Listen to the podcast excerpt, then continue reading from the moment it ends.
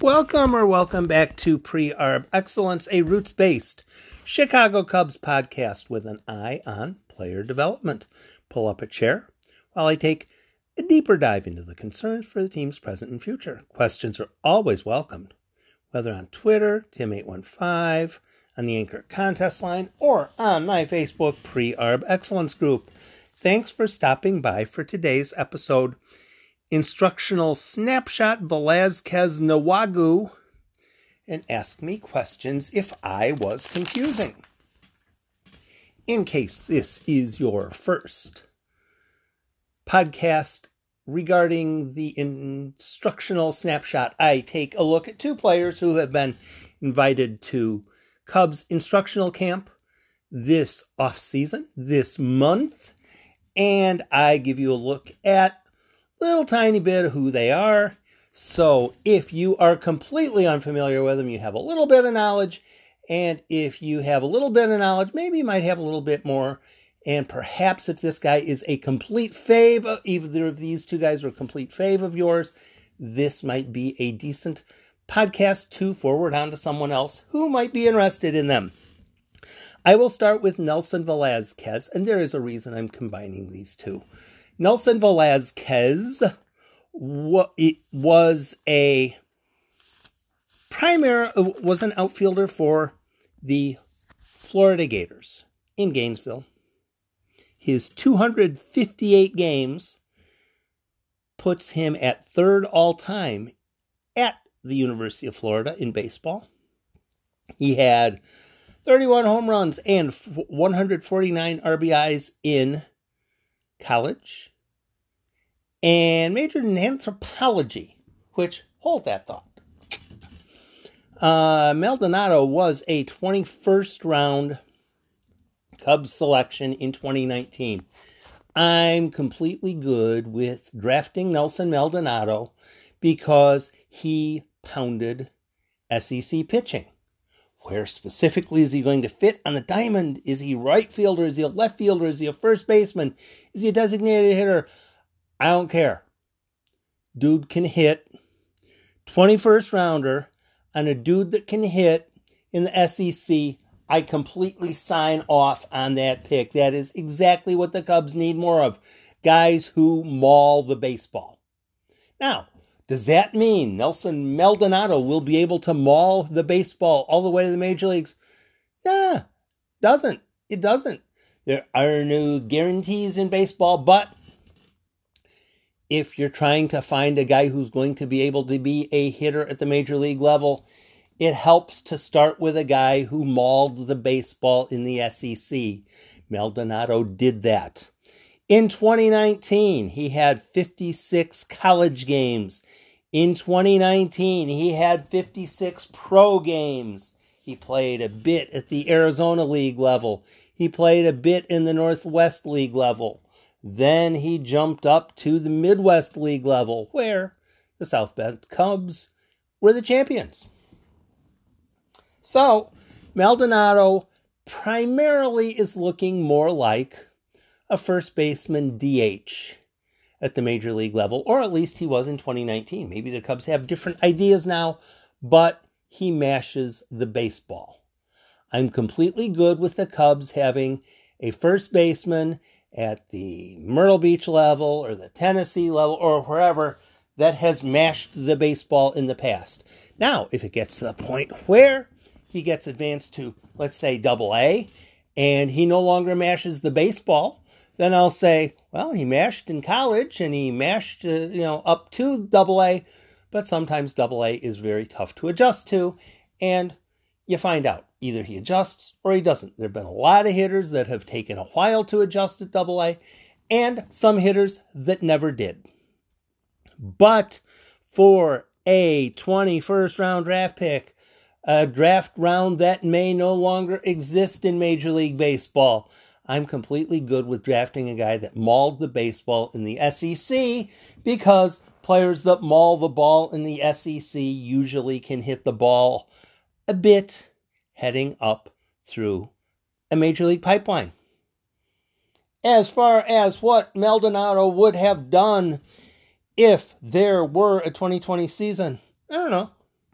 Uh, playing at Myrtle Beach would have made sense, possibly as a first baseman, possibly as a DH, possibly as a left fielder, possibly as a little bit everything.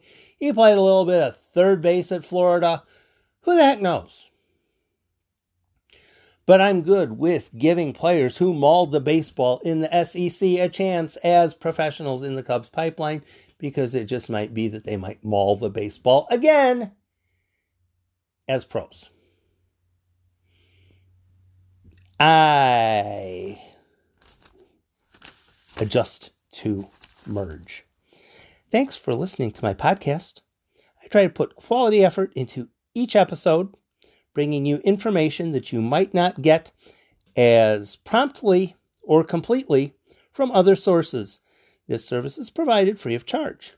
If you have friends that might be interested in the podcast, send them a link of a favorite episode that might resonate with them. Hitting like, share, follow, subscribe, or retweet is also appreciated. If you need help in sharing, ask away. If this service is worth more than the asking price, most podcast servers allow a simple link to contribute to the podcast in any fashion you deem worthwhile, including advertising. Whether or not that applies to you, thanks for listening. The second person on my snapshot is Jordan Nwogu. Nwogu is absolutely fascinating. And it kind of starts with his parents. His parents, his mother, Uche, I'm going to butcher these names. I'm just I'm just saying that in advance because so you know. Uche, his mother is a physician and oh my goodness, I didn't even write this one down very well. Um boy, it made sense at the time. His uh, wow i'm not even going to be able i'm not even going to bother trying on this one. Uh Okri, his father is an engineer. So a physician and an engineer have a child. Both of the parents work at the university of michigan and Nwogu likes to play chess here's here's just an idea. I don't know if this has happened, but I'm imagining that player who plays chess and has a physician and an engineer as parents would probably enjoy discussing anthropology with Nelson Maldonado.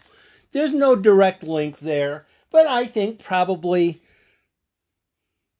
Nwogu is open minded enough to have a fun little discussion with pretty darn much anybody who thinks.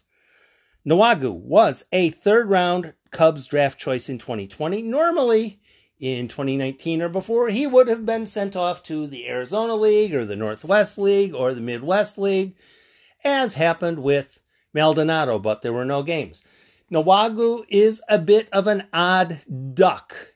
He is built sometime go on Twitter, look up Jordan Nwogu lifting weights. He has muscles in his back. I don't know how they got there. I, I wow. Uh, I'll, I'll, I'll just leave it there. Um, among he, he is a huge Yasiel Puig fan because Puig is fascinating physically and has a bit of a, I really don't care what you think kind of a mentality. And that sort of resonates with Nwogu. Along those lines, Nwogu does not like eggs or cheese. Doesn't like eggs or cheese. Doesn't really sound like it's a um uh allergy thing or a uh I don't know how what do you say civic statement. It's just he doesn't like them. Just doesn't like eating them. Uh, his normal breakfast is potatoes and sausage, or here's the one I'm interested in: bacon with ketchup and hot sauce. Which probably gets some of you to say that doesn't sound very healthy. To which I say, look up his workout videos. That's it, that's all. Um, in the, in, uh, Nwogu's first semester at Michigan, they have fall ball up to the intermission, and then after, o- over the intermission, coaches decide which 35 players are going to be on the squad. And then when players get back, the team starts getting put together for the season. The first half of the campaign, Nwogu, as a freshman, it just wasn't there. He wasn't looking like he was going to make the team, and the coaches told him he was probably going to redshirt. Nwogu said, I'm staying here. Well, his parents kind of work at the university, so it's not like he's going to have to like, you know, fly fly back home to the Upper Peninsula to for spring for winter break. He stayed there and he worked and he worked and he worked and he began to show exit velocity and all that kind of stuff coming out of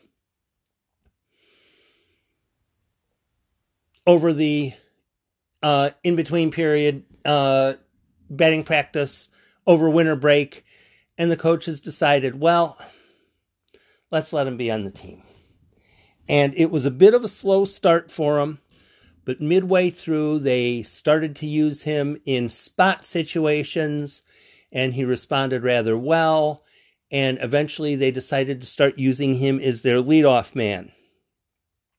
As a freshman in 46 games, 349 batting average, 1013 OPS. You can look up the rest if you're a big fan of the numbers, but I like to say average and OPS because I like to acknowledge the existence and legitimacy of people who prefer wins and losses to the people who prefer ERA plus.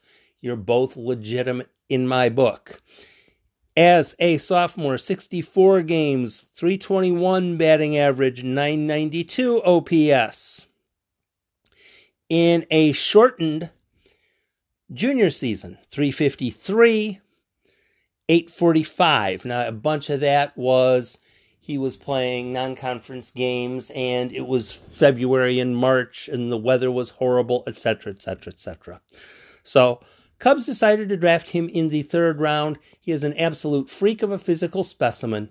He looks much more like a left fielder defensively, with possibly a little bit of DH in him. There, I, I I don't know. Maybe you've heard me talk about a person who is more left field, possibly DH, than any other position. All of a sudden, with designated hitter being legitimate, that sounds more useful than it would have been otherwise. Six three, Nwogu is six three in his college career. He stole 30 of 39 bases. His college coach, whose name I didn't write down, way to go. He is the most improved player I've coached from start to finish. He needed work on improving, and he improved. That's kind of what you're looking for. You want someone who is better at the finish than he was at the start and shows upside for beyond that. Nwogu and Maldonado are both interesting follows. They are both bat first, and the glove, eh, maybe. But there's another reason I link these two together. Maldonado went to Florida Nwogu went to Michigan. As this off-season progresses, I still strongly, strongly recommend that all of you pick something from baseball to spend that extra half hour a week on. Familiarizing yourself with something. There was a time when I was a big fantasy football player, very much into it. My team won a championship one year, should have won it another couple years, but hey, you know how things go, random and all. There's one particular day what ended up happening in our league was when players were wanted on the free agency wire. We would put in lottery numbers for um, a Wednesday night lottery selection. So players who all of a sudden, okay, this guy got hurt. I'm going to need this guy for the weekend. So I'm going to put in for this free agent. And if I get this free agent, then I'm going to release this other guy. The lottery was on Wednesday night. There was one player, I can't remember who it was. I just happened to be at home around sitting by the computer. And it was Thursday about 11 o'clock. And one of the teams who had was not scheduled to play on Thursday night announced this one certain specific player was done for the year. I was by the computer. I checked who is this guy's backup. That guy's backup was not claimed by any team in the league. There was no lottery for players made available after the deadline before the week started. So it was Thursday. It was first come, first serve, and I made the first move and added the player. I can't remember who it was. I don't remember how much he benefited me, if at all. But that's the kind of awareness that makes education in any sort of a field more important. If you're committed to doing the whatever as time permits, all of a sudden you find out that one player becomes a good investment. You figure out who it is, you put you make the waiver claim and you get the guy. That's the kind of homework that makes you more capable in any sort of a field. If you are a baseball fan, figure out that something, whatever it is. Maybe you want to research better who the Pittsburgh Pirates' top prospects are. Perhaps maybe you want to get better at assessing players on the DFA wire. Does this guy make sense? Does that guy make sense? People are throwing 97.2 miles per hour fastballs on average in postseason games. Maybe if this reliever has some semblance of control, some semblance of long term um, team availability, and he's not absolutely horrible, maybe the Cubs should put in for this. Do some research on whether it's the DFA wire, maybe it's an opponent. I chose Nwogu and Maldonado specifically together because Michigan and Florida are absolutely wonderful baseball programs to follow. They are not the only wonderful baseball programs to follow. But if there is a college you are even remotely interested in, after all, tonight, the guy who hit the home run in the big game, Brosseau, he was from Oakland University. If you were following Oakland University far enough back, you could say, oh, yeah, I remember Brosseau. I, I, can give you, here's what he did in games. I remember. There's that one game again that we were against Wright State and he came up in the, it, it, it was amazing.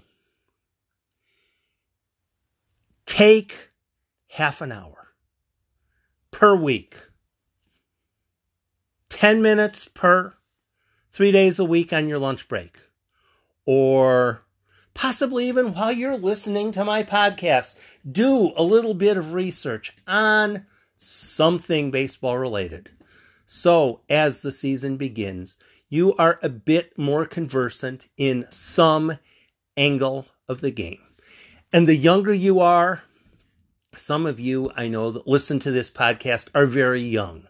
Some of you are more gray, uh, salt and pepper like I am. Nonetheless, no matter how old you are, you can grasp things better if you research them.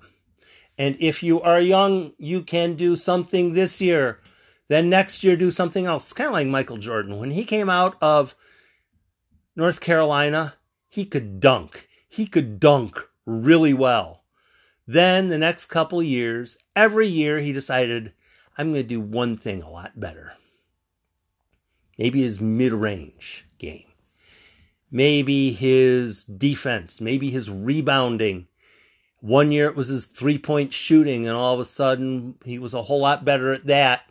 Each year he got incrementally better at one thing.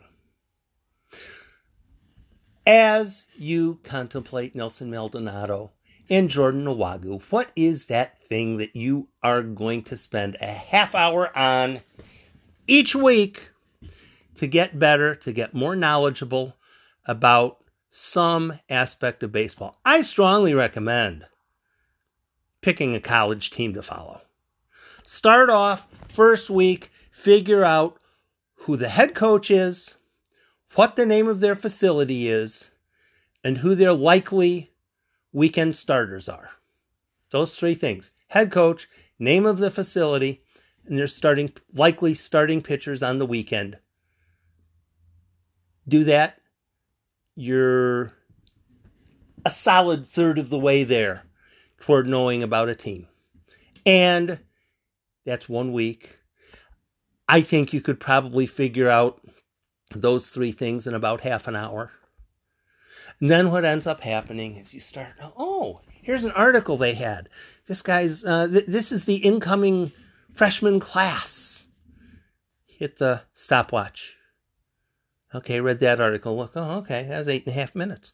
Now I only have uh, 21 and a half more minutes for the week, and I'll be totally good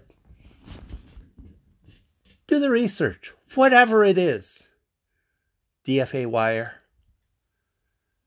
NL Central opponent pipeline, pick a college team, decide who you would recommend the Cubs to select with the 21st pick in the first round of the June, I mean, of the July draft.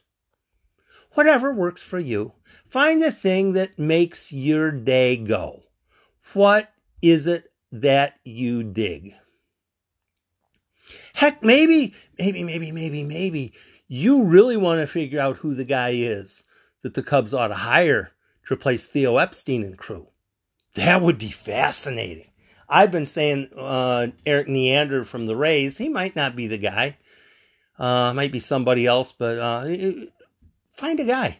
What is the thing that works for you? Take a half an hour a week research that. You're already on your computer, probably. Just look up something. And if it is a college baseball team, don't be frightened into thinking it has to be a team that's going to go to the College World Series every time. Let's say you're in Nebraska. The Huskers would be perfect. The Huskers are going to have some guys drafted this year. They're a good enough team. They're not fantastic, but they're good enough. They will give good Big Ten teams a good run for their money because every year they have good players.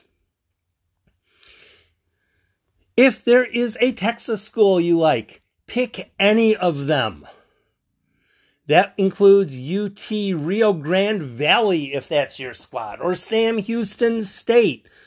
Fantastic call anything that works for you.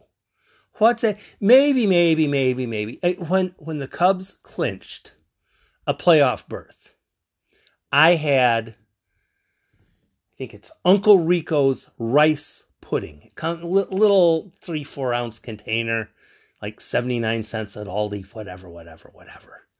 Uncle Rico's rice pudding. Maybe, maybe, maybe you decide rice pudding. Yeah, I kind of follow rice. Rice is not by any stretch a fantastic baseball team, but they're in Houston and they're going to have talent. Whichever team works for you. Who is that one baseball player that kind of you really dig, even though maybe he's not the best player in the league? What college do you follow that school? California, tons of schools there. Pick any one of them that works for you. Maybe there's a, a maybe your alma mater, maybe a school that you would like to go to. Maybe you're a Duke fan or a North Carolina fan or a North Carolina State fan or a Florida State. Whoever that school is that works for you, follow them. Follow them.